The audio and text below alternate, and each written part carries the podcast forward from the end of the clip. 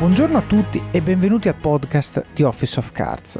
Oggi abbiamo la seconda parte dell'intervista a Enrico Pandian che continua con la storia di Supermercato 24 e ci racconta la sua terza exit arrivando a parlarci di Startup Gym, la sua ultima creatura. Consiglio a tutti voi di tenere d'occhio da vicino questa sua avventura perché potrebbe ispirarvi, magari anche darvi un lavoro o quantomeno stimoli che potrebbero fare la differenza nella vostra vita professionale. Enrico posta spesso su LinkedIn quando cerca persone, idee o aziende. Mi raccomando, seguitelo. Prima di lasciarvi all'episodio vi ricordo del gruppo e la pagina Facebook Office of Cards Community. Sono luoghi virtuali dove condivido pillole quotidiane di saggezza che traggo da libri che mi hanno colpito, dove troverete persone come voi che vogliono crescere, condividere domande e imparare. Per chi preferisce Instagram ho creato anche una pagina lì così potete aggiungere al vostro feed qualche frasetta motivazionale che vi blocca lo scrolling senza fine e vi fa tornare produttivi. Ho deciso di usare questi canali anche per condividere spunti sul podcast, come ad esempio permettere a voi che ascoltate di fare domande alle persone che intervisterò, oppure fare sondaggi sui contenuti, i libri e molto altro. Quindi se ascoltate il podcast seguite questi canali. Bene, non mi resta che augurarvi buon ascolto di questa mia chiacchierata con Enrico Pandian. Eh, secondo me, e questo è un altro tema di cui nel podcast abbiamo parlato ogni tanto, e sento spesso, io non so tu se hai mai percepito, io percepisco sempre un po' la sindrome di Calimero quando sento parlare le persone di provincia, no? Eh, ma io non sono dove ci sono le opportunità, io non sono, no. Ma non è vero, cioè l'opportunità la crei tu, ok? Sei in un paese che ha più di 100 abitanti, boh, l'opportunità ce l'hai il tema, magari i, fondi non sono lì, l'investitore non sarà lì, però puoi andare a cercarlo dov'è.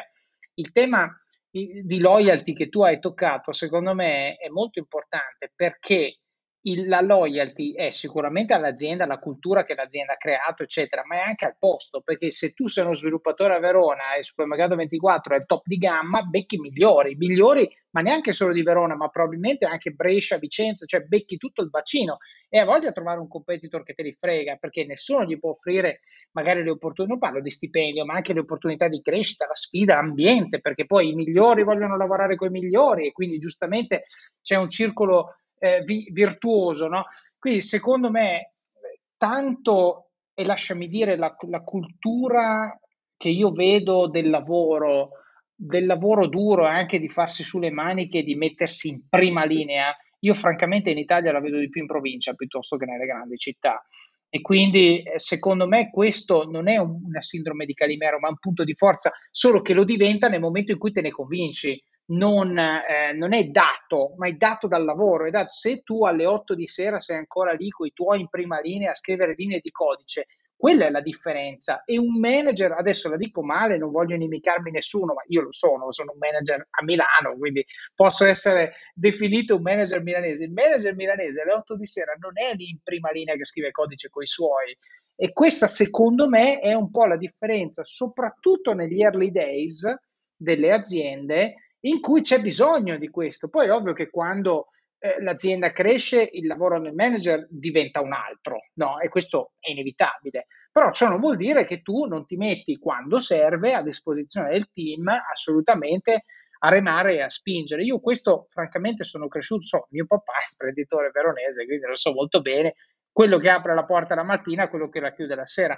Un po' per il motivo che dicevi prima, perché vuole essere sicuro che dentro non ci sia nessuno che a lui non va bene, ma un po' perché comunque dice è la mia azienda e la gestisco come dico io. Ecco, a me piace sempre pensare che il, il manager, il dipendente, cioè la mia sfida di manager è quella di creare una cultura in cui le persone che lavorano con me sentano loro, anche magari non avendo necessariamente equity, sentano loro l'azienda o quantomeno il prodotto su cui lavorano, perché se crei questo feeling e poi la gente veramente dà l'anima, come giusto che sia, e se lavori con i talenti, l'anima di un talento è quella che rende un prodotto fantastico. Ecco, io ho, ho sempre visto questo, non so cosa ne pensi tu, ma anche nelle grandi aziende è così, secondo me.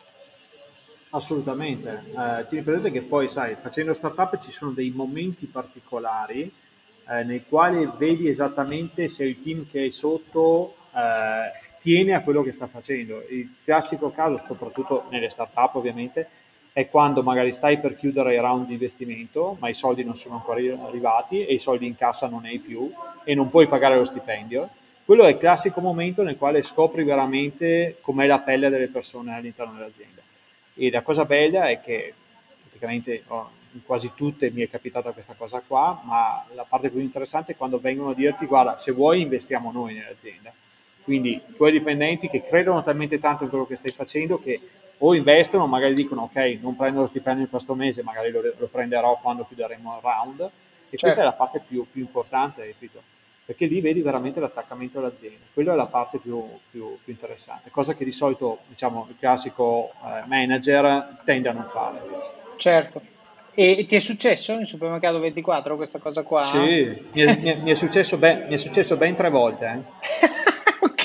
quindi, no, quindi, non una. Eh. Quindi ripetita Juve, adesso l'hai capito, spero. Raccontaci, sì, sì. raccontaci, cioè tre volte sei arrivato a finire la cassa prima di sì, chiudere il round dopo. Tu quando devi fare un round, di solito succede così, eh, è difficile che tu abbia tanti soldi in cassa.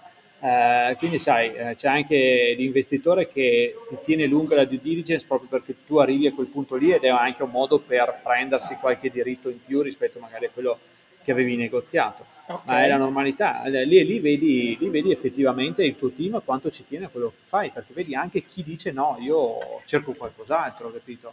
Ma mm. c'è anche chi rimane lì e dice no, questa, questa, è la mia impresa, o magari gli hai dato le stock option e, e vuole assolutamente che questa cosa qui vada bene, capito? Certo. Perché lui ha scommesso per primo su questa azienda, quindi è una cosa normale, insomma. Bisognerebbe certo. farla accadere più volte perché riusciresti veramente a capire pelle delle persone. Eh, a me viene in mente una citazione di Churchill che dice Don't waste the opportunity of a good crisis, no? Cioè, ovviamente le crisi fanno uscire il momento in cui uno è, o è all in o, in realtà no. Esatto. Eh, questo voglio dire, non è che c'è un giudizio in questo, ma semplicemente un mindset e un altro mindset permettono di, di segmentare un pochino l'audience. E, ehm, quindi scusami, allora, è partita nel 2014, poi hai fatto un round, sei cresciuto subito, cioè meglio, ti sei instradato subito su un binario abbastanza definito e poi come è andata avanti Supermercato 24? Ma intendi a livello di fatturato, di struttura? No, no, a livello di crescita dell'azienda, poi il tuo ruolo, insomma, so che poi alla ah, fine hai preso una decisione di un certo sì, tipo.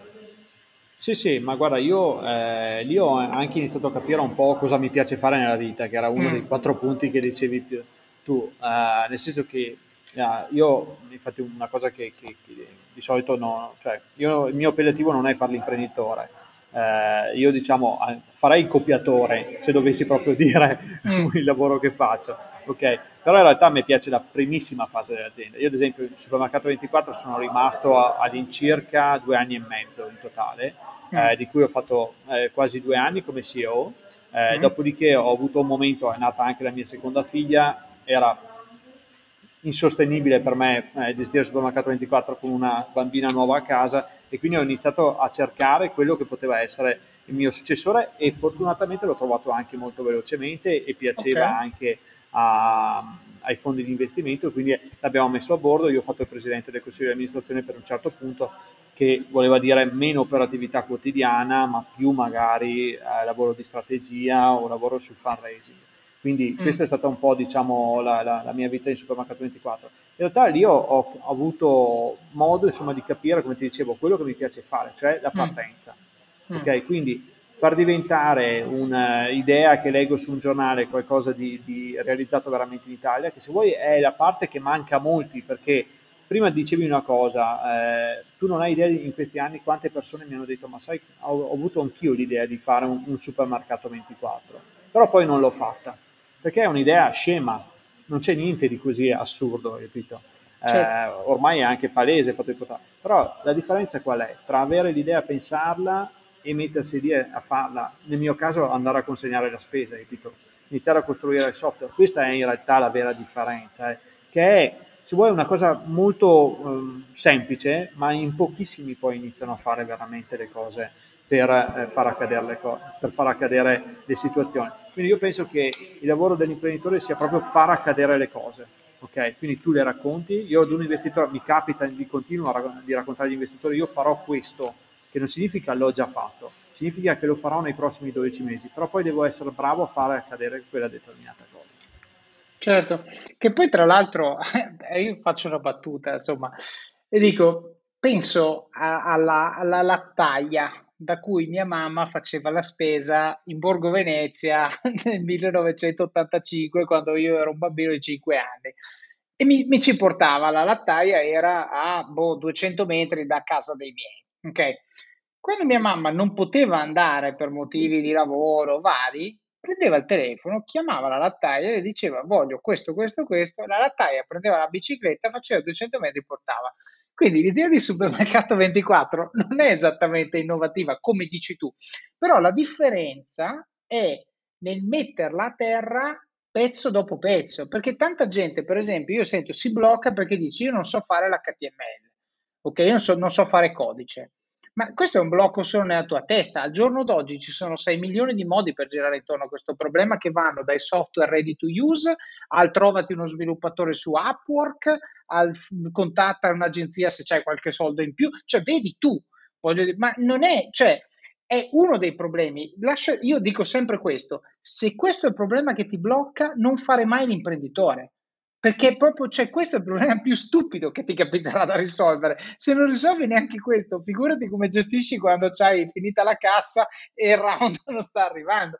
Perché alla fine della fiera, no, tante volte, io lo dico sempre, il, il, il mondo digitale sta ricreando cose che in realtà in, in larghe parti già c'erano in altra forma, ok? Io penso al mondo delle criptovalute. Il mondo delle criptovalute è complesso perché la tecnologia che c'è dietro è complessa, ma sta replicando i mercati finanziari basati sul denaro.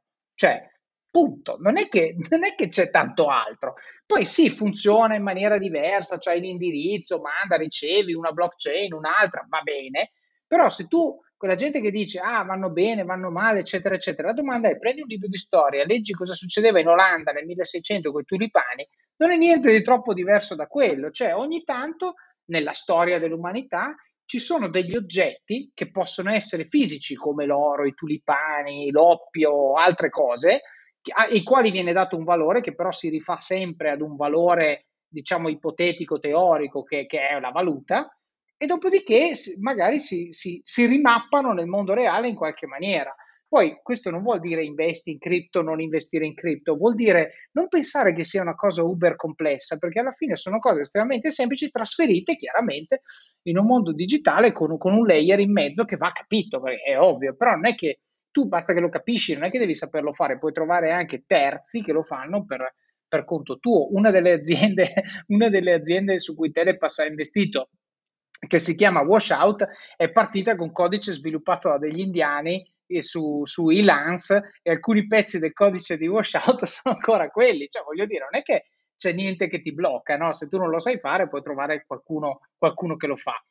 Quindi hai fatto appunto il presidente, insomma, hai, hai fatto uno step back per riequilibrare un attimino work-life balance e perché durante questo step back hai detto, sai cosa c'è? Analizzando il ciclo di vita di un'azienda, a me piace il primo meglio, no? Quello appunto, forse anche il miglio, il miglio zero, quello della preparazione alla corsa, no? Parto dall'idea, ti metto, sei pronto? Vai, vai. E quindi la preparazione. E, e quindi cos'è? Il 2016, 2017? Ho fatto bene i conti? 2000, 2017 ho lasciato, sì.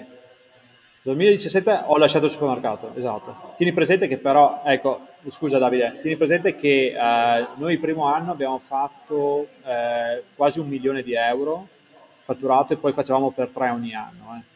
Quindi insomma era, era, una startup che andava particolarmente bene, ecco, per capirci. Ok, quindi questa, questa è andata molto bene. A quel punto cosa fai? Quindi capisci, rifletti, eccetera, e che cosa fai a questo punto nel 2017? Ah, allora, nel 2010, allora, noi abbiamo sempre avuto tanti problemi ovviamente perché eh, l'idea qui era fare una rete logistica completa, completamente in crowdsourcing, quindi non avere nessun motorino, nessun camion, eccetera, eccetera. E uno dei grossi problemi che avevamo era la coda alle casse eh, perché tu ormai sai con le API di, di, Google sai esattamente quanto ci impieghi andare da, da, dal supermercato a casa di una persona, ma non sai mai quanto tempo ci vuole in cassa, sai quanto tempo ci vuole a prendere il prodotto dallo scaffale, ma la cassa non la sai. Mm. E fatalità è uscito questo video di Amazon Go nel quale faceva vedere il supermercato senza cassieri. E lì ho pensato, ecco, questa è la classica cosa che, che dovrei copiare perché mi darebbe una mano anche con Supermercato 24. E quindi ricordo ancora che ho chiesto al consiglio di amministrazione di supermercato di poter fare questa cosa qui, eh, me, l'hanno, me, l'hanno, approvata, io ho lasciato l'incarico da, da presidente e mi sono messo a, a fare questa azienda, quindi a copiare Amazon Go. Ok, quindi un'altra eh, diciamo, idea che hai preso guardando TechCrunch, che, che tanto esatto. è la fucina, e, e, tra l'altro in questo caso mi permette di fare un parallelo con una cosa che mi ha detto una persona che stimo molto, che, fa, che, lavora, che, che è un, un inglese, e lui sostanzialmente mi ha detto questa frase, mi ha detto uno dei modi migliori per fare un sacco di soldi, e qui Enrico ti chiedo cosa ne pensi, è lavorare in una grande azienda, capire qual è un problema che loro non risolveranno mai per via di come lavorano, uscire, creare un'azienda che risolve quel problema e vendergliela. questo, questo, forse fa il complemento a uno con la tua idea del copiatore seriale, no? Perché anche questa effettivamente ci sono delle aziende che si creano dei problemi colossali per, per via di processi interni, la legacy, le cose tu vai sì. fuori, togli tutti questi limiti, risolvi il problema, poi va lei e dici questo prodotto, lo volete? E te lo pagano milioni. Sì, l'unico problema è che non ho venduto il supermercato 24, ma va bene, insomma, ho venduto lo stesso. Eh, sì, perché non venivi dalla grande azienda, capisci? Se avessi lavorato esatto. in Ocado, ah, è vero, vero. Eccolo qua, va bene. Ascolta, ok, quindi hai fatto, eh, come si chiama questa? Checkout Technologies, giusto? Esatto. Ok, che era un complemento a uno, cioè dici tramite Supermercato 24 ho visto un problema che era un mio problema, ho creato la soluzione al problema e eh, l'ho, l'ho, messa in produzione. Poi Checkout Technologies che cosa, che cosa ha fatto? La, è stata venduta? Questo episodio è supportato da Scalable Capital, il tuo compagno ideale per iniziare a investire in modo semplice, sicuro e conveniente.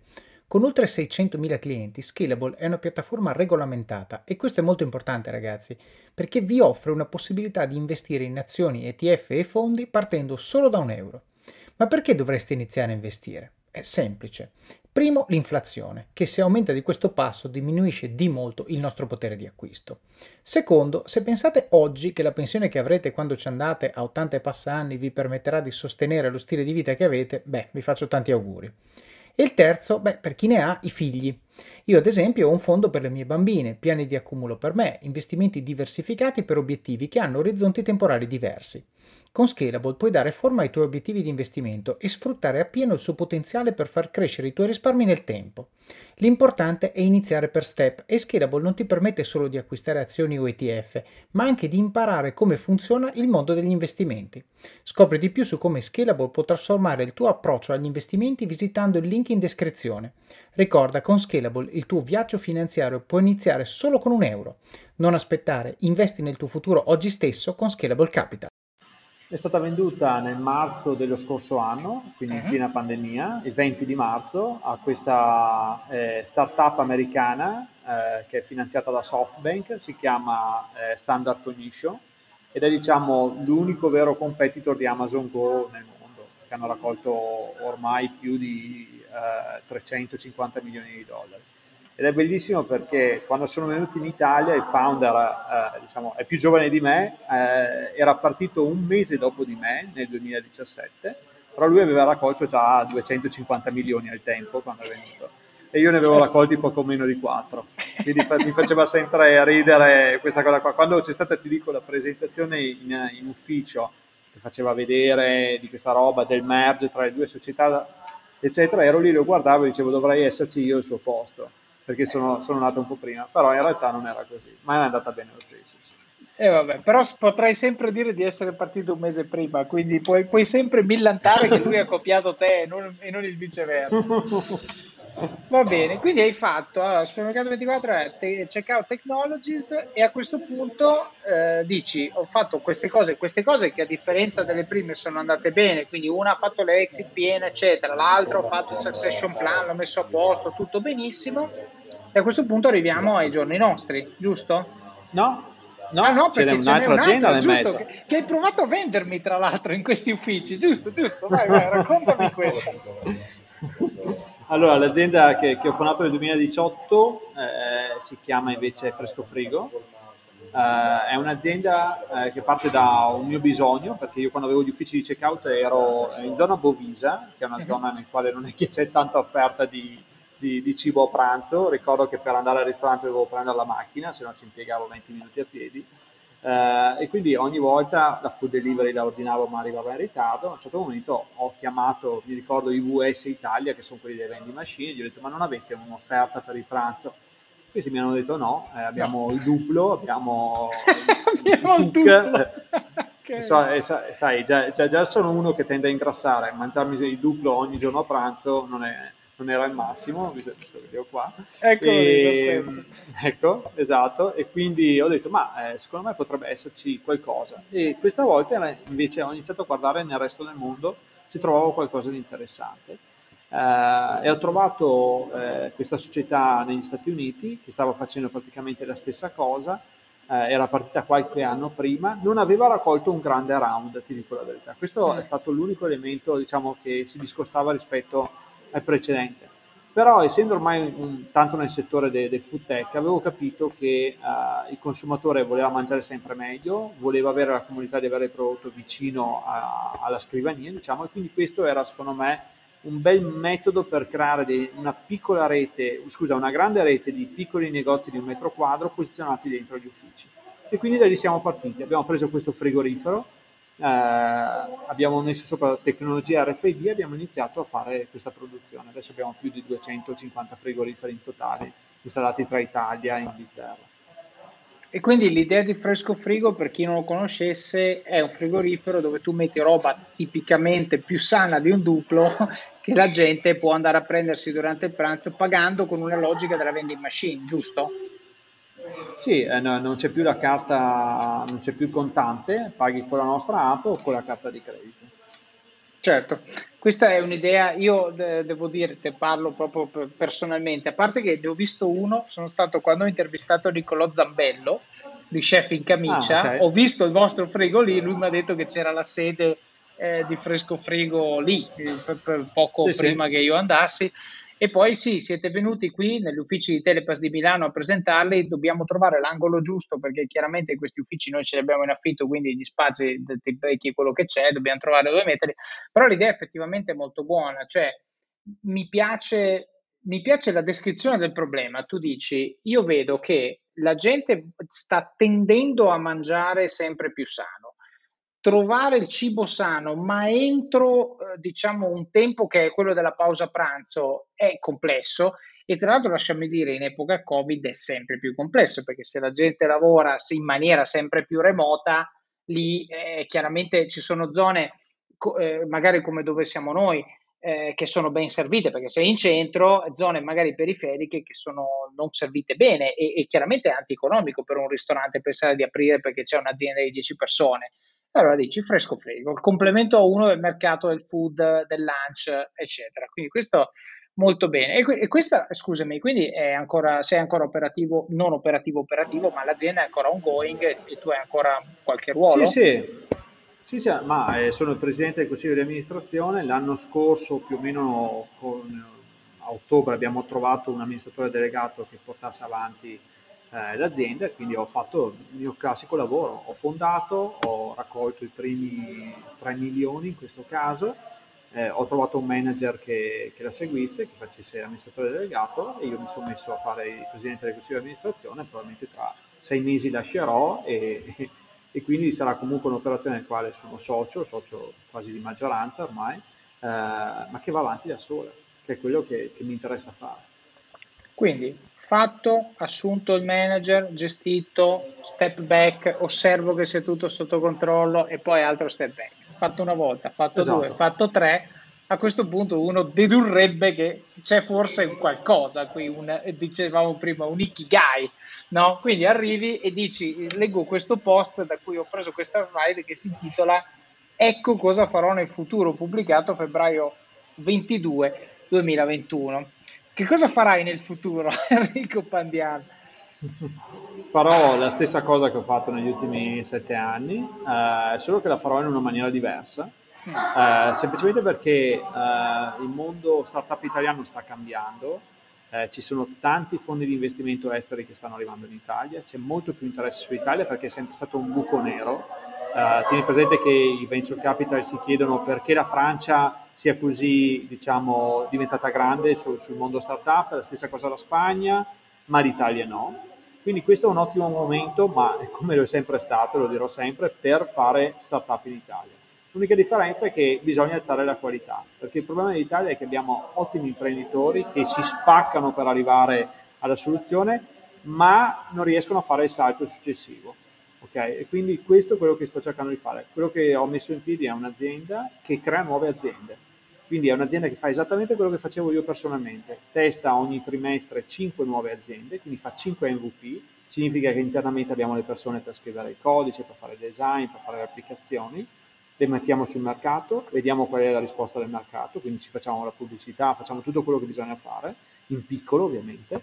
Eh, a fine del trimestre diciamo ok, quali di queste 5 ha i risultati migliori e quella che avrà i risultati migliori la spin-offeremo in una nuova società. Quindi questo è quello che, che sto mettendo in piedi.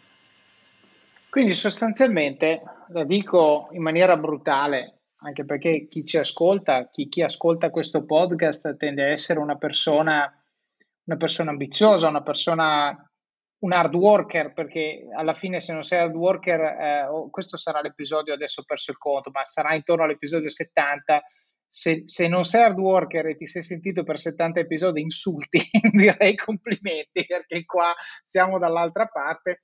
Tu stai sostanzialmente, Enrico, stai togliendo l'alibi perché tutte le cose che rappresentano impedimenti oggettivi, e ne abbiamo parlato fino adesso, non so fare il codice, non so fare marketing, non, non ho l'idea, non, non, ho la struttura, no? le stai togliendo perché dici, se tu hai banalmente, leggi TechCrunch, fai quello che fa Enrico, leggi TechCrunch, vedi un'idea che stanno sviluppando in uh, Corea del Sud e ha traction ed è buona e sei uno che vuole provare, eh, la cosa che stai creando tu è quello che ti manca, cioè il complemento a uno tra trasformare la tua pipetta mentale, lasciami dire, in un oggetto che quantomeno possiamo decidere insieme guardando i dati se è una cosa che ha le gambe per camminare oppure no. Invece che trovarci al bar a bere uno spritz e dire secondo me funziona, secondo me no. Perché gli italiani, io questo adesso parte il mio rant, visto che prima ti ho dato la tua, adesso parte il mio lo sport nazionale di questo paese non è il calcio, sono le lamentele. No? È il fatto di sempre averlo, ah, ma io qua il governo, la politica, Tizio, Caio, la, la partita della domenica, c'è sempre qualcosa che non va ok? Appunto che anche il tempo adesso è diventato un problema. Piove, c'è il problema che piove, il vaccino è qua. No, No, prendi un'idea, lavora, fai, tira viti, martella quel chiodo e vedi che qualcosa succede. E quello che sta dicendo Enrico è se lo fai con un minimo di metodo, porco cane, i risultati arrivano. Chiaramente Enrico ha avuto un'idea geniale, ha raccolto 4 milioni, quell'altro stava in America con la stessa idea, ne ha raccolti 250, è ovvio, questa non è l'America, ok? Ma nessuno l'ha mai detto che questa è l'America. Però il fatto che non sia l'America non vuol dire che non si possono fare le cose, vuol dire che si possono fare in modo diverso, su scala diversa, però si possono fare. Ok, si può avere successo e poi, come ha detto giustamente Enrico, secondo me forse la cosa più importante che hai detto, ci hai glissato su un paio di volte, però hai detto parti dall'Italia, tu sei partito da Verona e adesso è un'azienda multinazionale, ok? Quindi non è che necessariamente lo scopo è l'Italia, è chiaro che lo scopo iniziale deve essere l'Italia perché così ma non perché ci sei,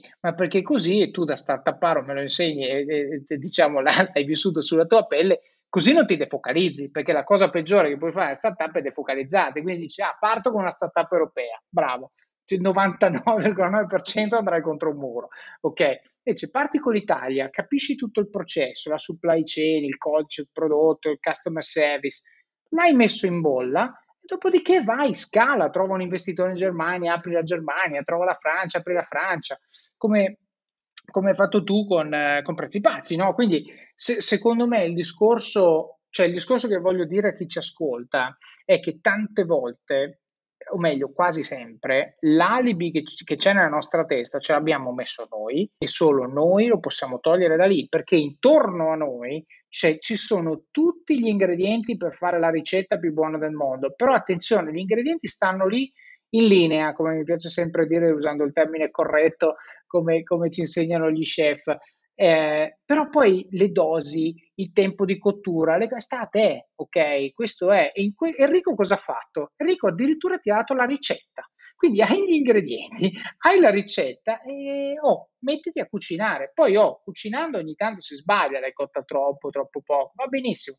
Però anche da lì si impara dai propri errori. Ora, io non so come la veda tu, però io vedo un paese dove il grosso, purtroppo, è ancora concentrato su problemi astratti e intangibili che non riguardano minimamente le loro vite in alcun modo, su cui non hanno nessun tipo di leva, nessun tipo di controllo, che però sembrano affliggere queste persone su cui, attenzione, io devo avere un'opinione sulle cose che succedono, ma chi se ne frega? Preoccupati di quello che puoi fare tu per migliorare il tuo mondo e quello chi ti sta intorno. Come la vedi? No, no, sono assolutamente d'accordo con te. Eh, qui eh, il punto vero è che Uh, bisogna fare quel piccolo passetto tra il fatto di pensare di fare le cose e farle veramente. Questo è l'elemento che è molto stupida come cosa, eh, eh, sinceramente. Bisogna solo avere il coraggio di fare quel passettino in più. Capito? Poi secondo me c'è un'altra cosa da, da, capire, cioè tutti noi qua, anch'io ho tante idee, ok? Non le metto mai in pratica perché preferisco copiarle, però il punto vero è, anche se hai un'idea che sarà magari l'azienda più grande del mondo, devi dividere eh, i, i, i, a passetti questa cosa, quindi devi dire ok, tra dieci anni sarà l'azienda più grande del mondo, ma domani mattina cos'è? E il giorno dopo cos'è? E questa roba qui è la cosa più importante da fare, perché ti permette di capire esattamente come devi costruire la tua azienda per arrivare al punto finale, che è una cosa che pochissimi fanno. Quindi, come dicevi tu, la prima cosa che io consiglio a tutti è comprati un libro di eh, Node.js, di PHP, di qualsiasi linguaggio tu voglia, di JavaScript, ok? Non perché dovrai scrivere codice, ma perché devi capire quando parlerai con il tuo sviluppatore di cosa diavolo state parlando, ok? Poi devi fare marketing, comprati un libro di marketing, non lo farai mai, non farai mai una campagna AdWords, chi se ne frega, ma intanto capisci qualcosa in più, cioè noi siamo qui per imparare. Io quando ho iniziato a consegnare la spesa, io non sapevo niente di logistica, arrivavo dal gaming, quindi prova a immaginarti, ordinavo la spesa su Ocado. Ricordo che gli amici in Italia mi, mi raccontavano mi dicevano, ma no, guarda che la gente qui vuole andare a, a sentire il profumo del pomodoro quando va al supermercato. E io no, non lo sentivo neanche, neanche quando mi arrivava a casa. Sì, anche, anche perché in Inghilterra i pomodori non sanno nessun odore. Esatto, bravo, esatto, esattamente, esattamente. Però capisci che è proprio quello il punto, cioè noi dobbiamo fare eh, le cose. Sai cosa manca in Italia, Davide? Mancano dei bravi imprenditori, cioè noi siamo bravi imprenditori nel piccolo, ma manca, secondo me, quello che è mancato nel mondo startup, te lo dico perché io lo, lo frequento molto bene, siamo partiti avendo quelli che io chiamo gli scappati di casa cioè quella gente che, se vuoi anche un po' come me, non, ha, non aveva, non aveva eh, fatto l'università, non, non, era andata in grandi aziende, non aveva grandi ruoli, ma vedeva un'opportunità nuova e si buttava dentro. E gli investitori gli davano comunque dei soldi perché era l'inizio, c'era un deal flow bruttissimo del 2014, come puoi capire c'erano poche start-up interessanti. Questo invece è un momento molto diverso nel quale le persone, soprattutto secondo me i grandi manager, si stanno rendendo conto che il digitale è una cosa che farà male a determinati settori, che porterà veramente la disruption. Certo. E loro vogliono essere attori del cambiamento. Come dici tu, le grandi aziende è difficile che si muovano velocemente, la startup invece lo fa. Quindi questo è un momento nel quale tanti manager ci stanno guardando per dire ma cosa c'è di interessante nel mondo startup? E di solito la, la prima soluzione che fanno è andare in una scale up, perché passare da una, da una, corporate ad andare in una startup diciamo early stage è veramente complesso, devi essere veramente uh, piratesco per farlo diciamo. Certo. Okay, quindi vanno in una scale up, però poi vanno in una startup più piccola e poi ne fondano una loro. Ok, questo è il momento nel quale anche iniziano a fondarne loro ed è il momento più positivo perché inizieremo finalmente a vedere un deal flow di super qualità con persone molto in gamba, con eh, una conoscenza del settore veramente approfondita e questo sarà, secondo me, la seconda fase delle startup in Italia, perché se ci pensi adesso di startup a livello europeo, quante sono quelle italiane? Mi viene a pensare 5, forse 6, certo. i nomi sono quelli, una è la mia, eh, ma il, futuro è vedere il confronto con la Spagna, dove ha centinaia di startup che sono a livello europeo, se non mondiale. Quindi questo è il momento giusto ed è per questo che in realtà continuiamo a vedere questo mercato in crescita. Certo. E adesso un bel caffè finito.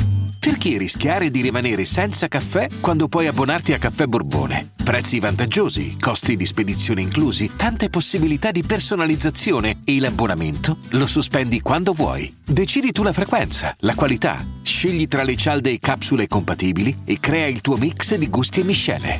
Mai più senza caffè con l'abbonamento Caffè Borbone. Tutte le info su caffèborbone.com.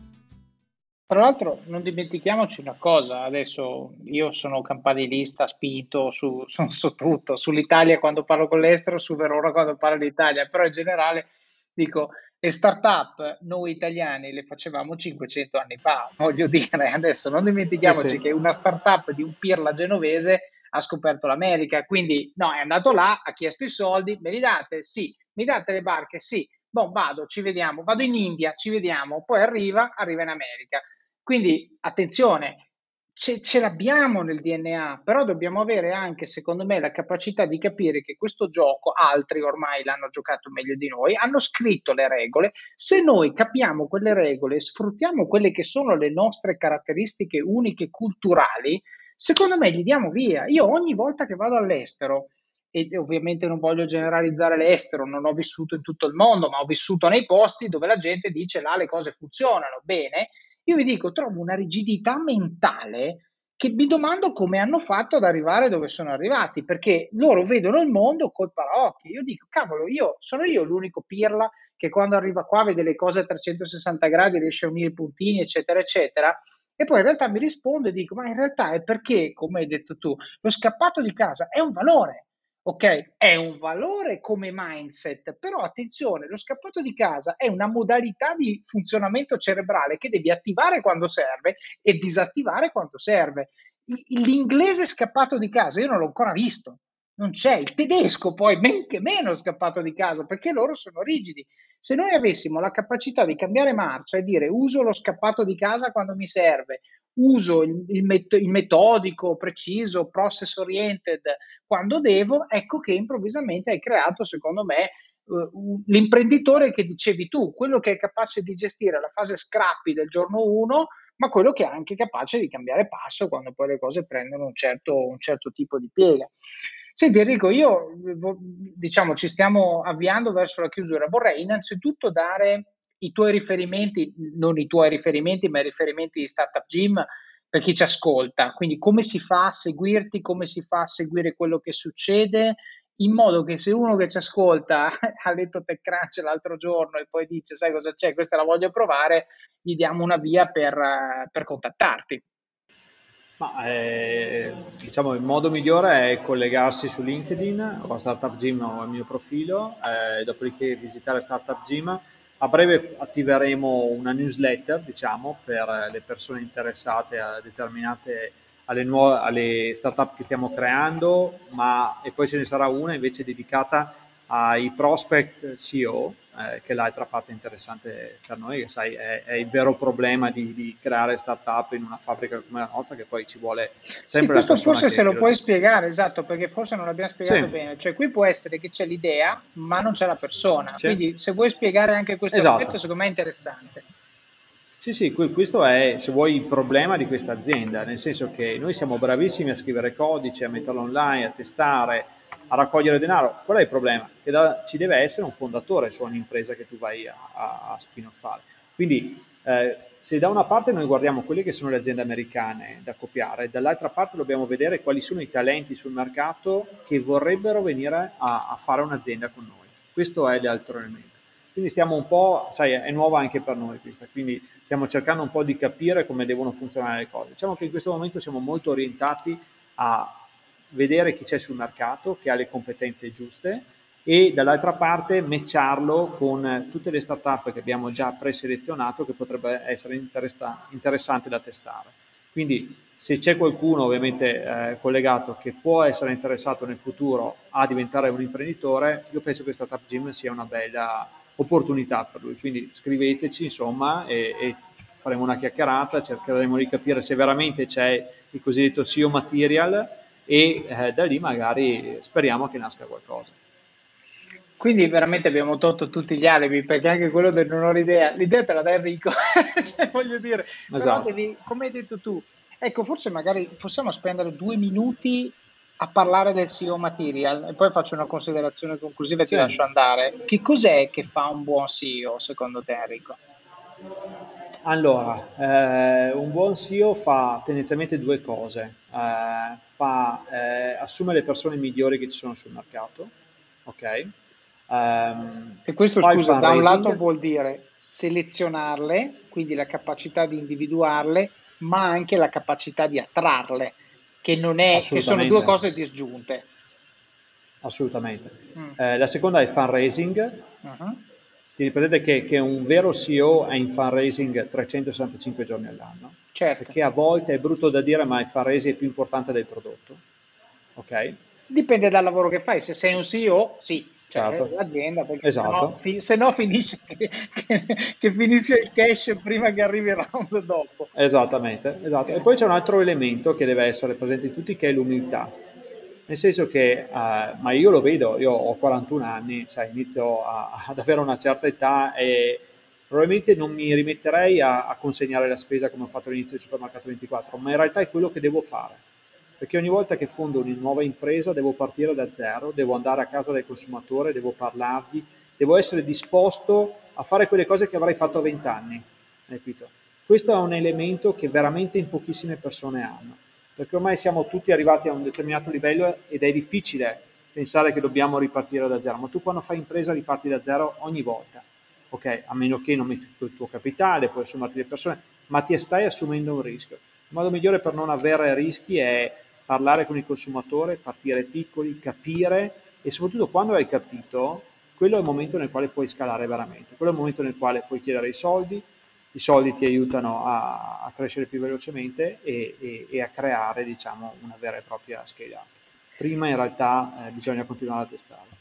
Certo, anche perché, lasciami dire, prima, le cose che tu capisci mettendoti in prima linea negli early days ti permettono di rispondere alle domande difficili che ti fanno gli investitori quando giustamente ti, gli stai chiedendo denaro, ma soprattutto ti permettono di avere un, un, rapporto col cliente che più passa il tempo più sarà difficile avere perché pian pianino ti ci distacchi eh sì. e quindi a quel punto tu devi avere il playbook quando ti stacchi dal cliente deve essere già scritto tutto perché a quel punto perdi il contatto quindi è quello che stai dicendo tu l'umiltà di mettersi in prima linea eh, l'umiltà di anche essere quello, leggevo l'altro giorno, che l'amministratore delegato, il founder di Deliveroo, una volta al mese va a fare le consegne lui. Ecco, magari in alcuni casi, poi non so quel caso specifico perché non lo conosco, in alcuni casi sono buttate di marketing, ma eh, c'è valore. Cioè, se tu lo fai, anche se tu fai una corsa di consegne, capisci una valanga di cose che quando guardi le metriche sulle slide che c'è scritto che oggi hai fatto 6.000 delivery, non vuol dire niente. Non vuol dire niente la strada, il sudore, l'odore, il rumore, l'attesa, quelle cose lì le slide non te le dicono. Eppure tu hai 6.000, 10.000, 100.000, non so quanti sono, rider che se non ti metti tu sulla maledetta bicicletta non capirai perché ti scioperano quando gli dai minimum wage. Ecco, queste sono le cose secondo me esatto. che, che, fanno, che fanno il CEO Material e sono assolutamente d'accordo con te. Senti Enrico, io volevo innanzitutto ringraziarti per, per la disponibilità e per quello che ci, che ci hai raccontato. Non ti dico che cosa vuol dire per me aver fatto questa chiacchierata con un veronese del 1980. okay. Non avrei mai detto, no, veramente non avrei mai detto che, saremmo, che, che, sarei finito a fare il podcast con uno che è nato dove sono nato io nel mio anno. Quindi veramente esatto. mi riempie. E, e, e, e sono di Borgo Trieste. Ecco, tu sei sì, po' sì. Per chi lo sa, è molto vicino a casa Quindi tua. Siamo proprio, forse, boh, tre chilometri, forse, sì, veramente sì. Vicini e, e, e, secondo me è curioso che le nostre strade si siano incrociate adesso. Eh, è strano, perché avrebbero dovuto incrociarsi molto tempo fa. E l'ultima cosa che, che dico è questa, e, e, voglio fare questa riflessione per chi ascolta, ed è questa. Spesso e volentieri c'è questo modo di dire in Italia, in italiano, che quando tu vuoi punire uno in azienda, dici lo metti a fare le fotocopie. Attenzione, perché magari stai fotocopiando la prossima billion dollar idea.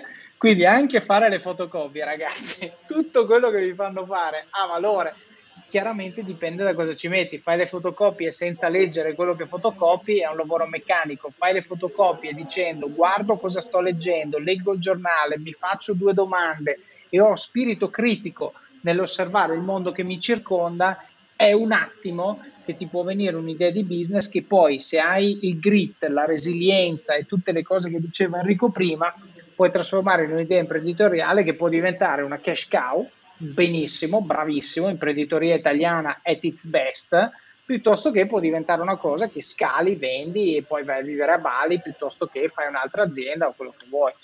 Quindi io Enrico di nuovo ti voglio ringraziare perché secondo me hai dato tanti spunti agli ascoltatori e spero che riusciremo a vederci di persona prima o poi. grazie mille Davide, è stato un piacere. Eh, ciao Enrico, grazie. Ciao. Ed eccoci qui, dopo questa seconda parte della mia chiacchierata con Enrico Pandian, davvero un playbook di do's and don'ts su come fare impresa. Con Enrico abbiamo parlato della sindrome di Calimero, la sensazione che ci manchi sempre qualcosa, una sorta di complesso di inferiorità che spesso chi viene dalla provincia ha nei confronti di chi vive nelle grandi città, e aggiungerei in maniera totalmente ingiustificata. Abbiamo anche parlato dell'importanza come manager e founder di mettersi in prima linea, farsi sulle maniche ed essere parte integrante del team. Abbiamo detto di come se uno dica mi manca l'idea vuol dire che non sta guardando bene e se uno dice non so come fare, il consiglio è non fare l'imprenditore. Abbiamo detto che è bene pensare a lungo periodo a dove vuoi essere fra 5 anni, ma la vera preoccupazione deve essere soprattutto su dove sarai e che cosa farai domani mattina, perché se non passi a domani mattina, fra 5 anni non ci arrivi. Abbiamo detto di come se c'è qualcosa che non sai e che ti serve, leggi un libro e studialo. Non tanto per diventare un esperto, ma per sapere quel minimo che ti serve per interfacciarti con gli esperti di, quel, di quella materia che assolderai per aiutarti. E infine abbiamo parlato del CEO Material, che cosa rende un amministratore delegato un ottimo CEO. La capacità di attrarre e reclutare talenti, la capacità di raccogliere fondi e infine l'umiltà l'umiltà di mettersi in prima linea per capire il prodotto, per capire il cliente, il suo problema, capire che cosa proveranno le persone che assumerai per fare determinati mestieri nella tua azienda. E solo quando hai capito puoi scalare. Come sempre vi invito a praticare gratitudine a chi vi aiuta. Spesso gli ospiti del podcast mi scrivono qualche settimana dopo che ho pubblicato l'episodio condividendo messaggi che hanno ricevuto da voi, messaggi di apprezzamento per l'episodio, per la loro storia e per quello che vi ha insegnato. Mi raccomando fatelo, il podcast vive di questo, vive di emozioni positive, di persone che imparano, di ringraziamenti, di collegamenti nati quasi per caso. Questo in realtà è un consiglio molto più ampio. Se qualcuno fa qualcosa per voi, qualcosa che vi fa crescere e vi rende migliori, ringraziatelo. Renderete la sua giornata, come spesso accade con le mie, quando mi scrivete, migliore. Passiamo ora al supporto, la fase in cui siete voi i protagonisti e in cui dimostrate con pochi e semplici ma significativi gesti quanto impatto abbiano questi contenuti nel vostro quotidiano e quanto sia importante per voi che il podcast continui a crescere. Quindi come fare? Il primo modo è Patreon ed è il primo link che trovate nella pagina delle show notes. Vi basta andare su it.officeofcards.com barra podcasts e cliccare l'episodio di Enrico. Patreon è un modo senza sforzo per contribuire alla qualità di questo podcast e vi permette di fare delle piccole donazioni mensili, anche pochi euro, per darmi una mano a finanziare il supporto professionale per l'editing degli episodi. In questo mi sarebbe proprio servito per gestire meglio alcuni rumori di fondo, devo dire. Spesso mi dite grazie per questo podcast sui social, via email in alcuni casi anche di persona e io vi sono infinitamente grato di questo. Se potete, anche un aiuto concreto può fare la differenza e contribuire a renderlo ancora migliore. Si tratta di una cifra libera, se ciascuno di voi desse anche solo un euro al mese, niente, potrei assumere un tecnico audio full time e addirittura una persona che mi aiuti a diffondere il messaggio sui social o altri mezzi di comunicazione, oppure anche coordinare meglio le interviste di persona, che sono sempre migliori di quelle remote. Potrei addirittura cercare attivamente diverse tipologie di ospiti su LinkedIn, fare più recensioni di libri che richiedono più tempo. Insomma, se volete che il podcast cresca un pochino di supporto ci vuole. Grazie di cuore a tutti i patrons che hanno scelto di supportare Office of Cards finora. Il secondo modo è, sono con le recensioni, le recensioni di Office of Cards su Amazon del libro, magari raccontando quali parti vi sono piaciute o quali tecniche e consigli avete messo in pratica e hanno avuto impatto nella vostra vita. Il terzo modo, recensioni del podcast, se lo ascoltate su Apple Podcast. Potete ad esempio commentare un episodio oppure una frase che vi ha colpito particolarmente. Se lo ascoltate su Spotify, dato che non ci sono le stelline, postate l'episodio sui vostri social. Magari già questo episodio, dove lo trovate uno con la storia e gli aneddoti di Enrico? Fate girare questo messaggio così che altri possano essere ispirati. Hai visto mai che da questo episodio possa nascere la prossima startup da un miliardo di euro? In quarto modo, se usate Apple Podcast potete abbonarvi al podcast. Costa pochissimo e con l'abbonamento avete accesso in esclusiva a contenuti extra, come ad esempio gli episodi completi, ovvero le 2-3 puntate di ogni episodio o altri materiali che sto pensando di rendere disponibili nei prossimi mesi. Suggerite persone, questo è il quinto modo, suggerite persone che vorreste che io intervistassi o temi che vorreste che io trattassi. Questo podcast lo, lo, lo registro io, lo faccio io, ma lo faccio per voi. Un po' come i regali, si dice che debbano piacere a chi li riceve e non a chi li fa. Anche qui sta a voi aiutarmi ad aiutarvi e identificare temi o persone che ritenete facciano bene al gruppo. Il sesto modo sono i link nelle show notes. Come sapete, qui abbiamo un problema. Molti di voi, davvero tanti, mi dicono che non guardano le show notes. Io nelle show notes metto i principali punti di cui parliamo negli episodi, tutti i link a cose che magari non tutti conoscono per poterle approfondire. Linko i profili degli intervistati, foto di cose che discutiamo, materiali audio-video e link utili, a volte con codice di affiliazione di strumenti che vi aiutano a crescere. Parlando di link con codice di affiliazione arriviamo al settimo modo. Prima di fare il vostro shopping su Amazon, mi raccomando, solo dal sito web, dall'app non funziona, passate dalle show notes del podcast su it.officeofcards.com podcasts e cliccate sul link di Amazon. Oppure comprate uno dei libri che suggerisco nella sezione libri del sito. Così aiutate voi stessi a crescere e il podcast il tutto con un clic. L'ottavo modo parlate del libro e del podcast con le persone che vi stanno a cuore. Amici colleghi parenti leggetelo insieme a persone alle quali tenete e discutetene come in un book club. Taggate il libro o l'episodio che più vi ha colpito sui vostri profili social in modo che il numero più alto possibile di persone possa beneficiare di questi contenuti. E il nono, il più importante di tutti, mettete in pratica quello che avete imparato e dimostrate coi fatti che le cose di cui parliamo qui funzionano. Fate come Enrico.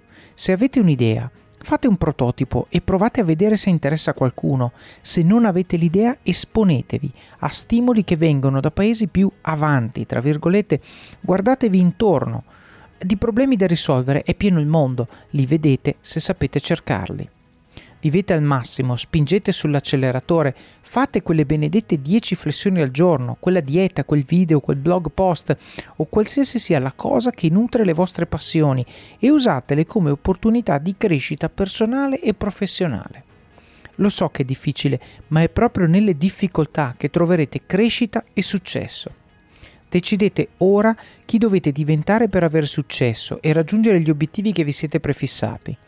Il vostro domani inizia oggi e il vostro oggi inizia adesso. Vi auguro buon proseguimento di giornata e di settimana. Alla prossima!